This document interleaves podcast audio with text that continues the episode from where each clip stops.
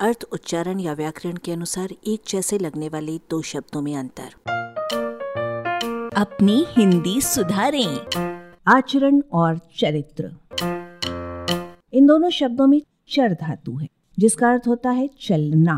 कोशों में जब दोनों के अर्थ चाल चलन और व्यवहार तथा आचरण माने चरित्र और चरित्र माने आचरण देखने में आते हैं तो इनका भेद पकड़ने के लिए सिर में ज़्यादा खुजली होने लगती है।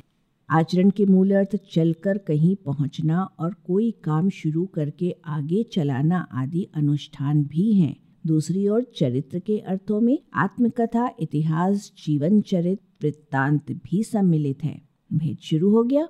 आचरण में भी वे सभी कार्य या व्यापार आते हैं जिन्हें व्यक्ति अपने जीवन में नीति सम्मत सामाजिकता निभाते समय प्रथा या परिपाटी के रूप में पूरा करता है। आचरण अंग्रेज़ी में कंडक्ट है।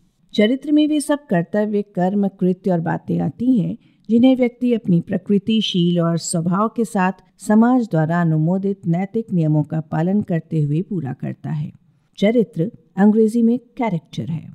आचरण में सामाजिकता का पलड़ा भारी रहता है, चरित्र में नैतिकता का। आचरण काफ़ी हद तक भौतिक है, बाहरी है। चरित्र काफ़ी हद तक मानसिक है, भीतरी है। आचरण का संबंध अल्प अवधि में हो सकता है, जैसे, कल मेरे साथ उसका आचरण ठीक नहीं था इसमें। इस उदाहरण में आचरण की जगह जरा चरित्र डालकर देखिए। हो गया ना वाक्य चौपट? वस्तुतः चरित्र की बात इस मामले में कुछ उल्टी है। उसका संबंध प्रायः दीर्घ अवधि से रहता है, जैसे उसका चरित्र ठीक नहीं है इस वाक्य में।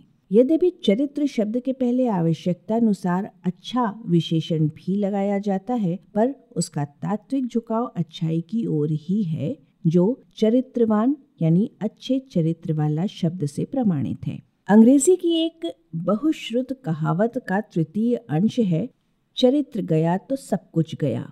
चरित्र उपन्यास के हर पात्र को भी कहा जाता है, और चरित्र अभिनेता और चरित्र अभिनेत्री विशिष्ट पात्रों को भी। आचरण किसी पात्र को नहीं कहा जाता। आलेख, भाषाविद डॉक्टर रमेश चंद्र मेहरोत्रा, वाचक स्वर संज्ञा टंडन। अरबा की प्रस्तुति।